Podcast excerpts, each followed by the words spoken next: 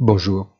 La décision de la Banque du Canada d'augmenter les taux directeurs seulement d'un demi-point de pourcentage par rapport aux trois quarts prévus a interprété comme annonçant une intervention similaire de la Fed en moins d'une semaine.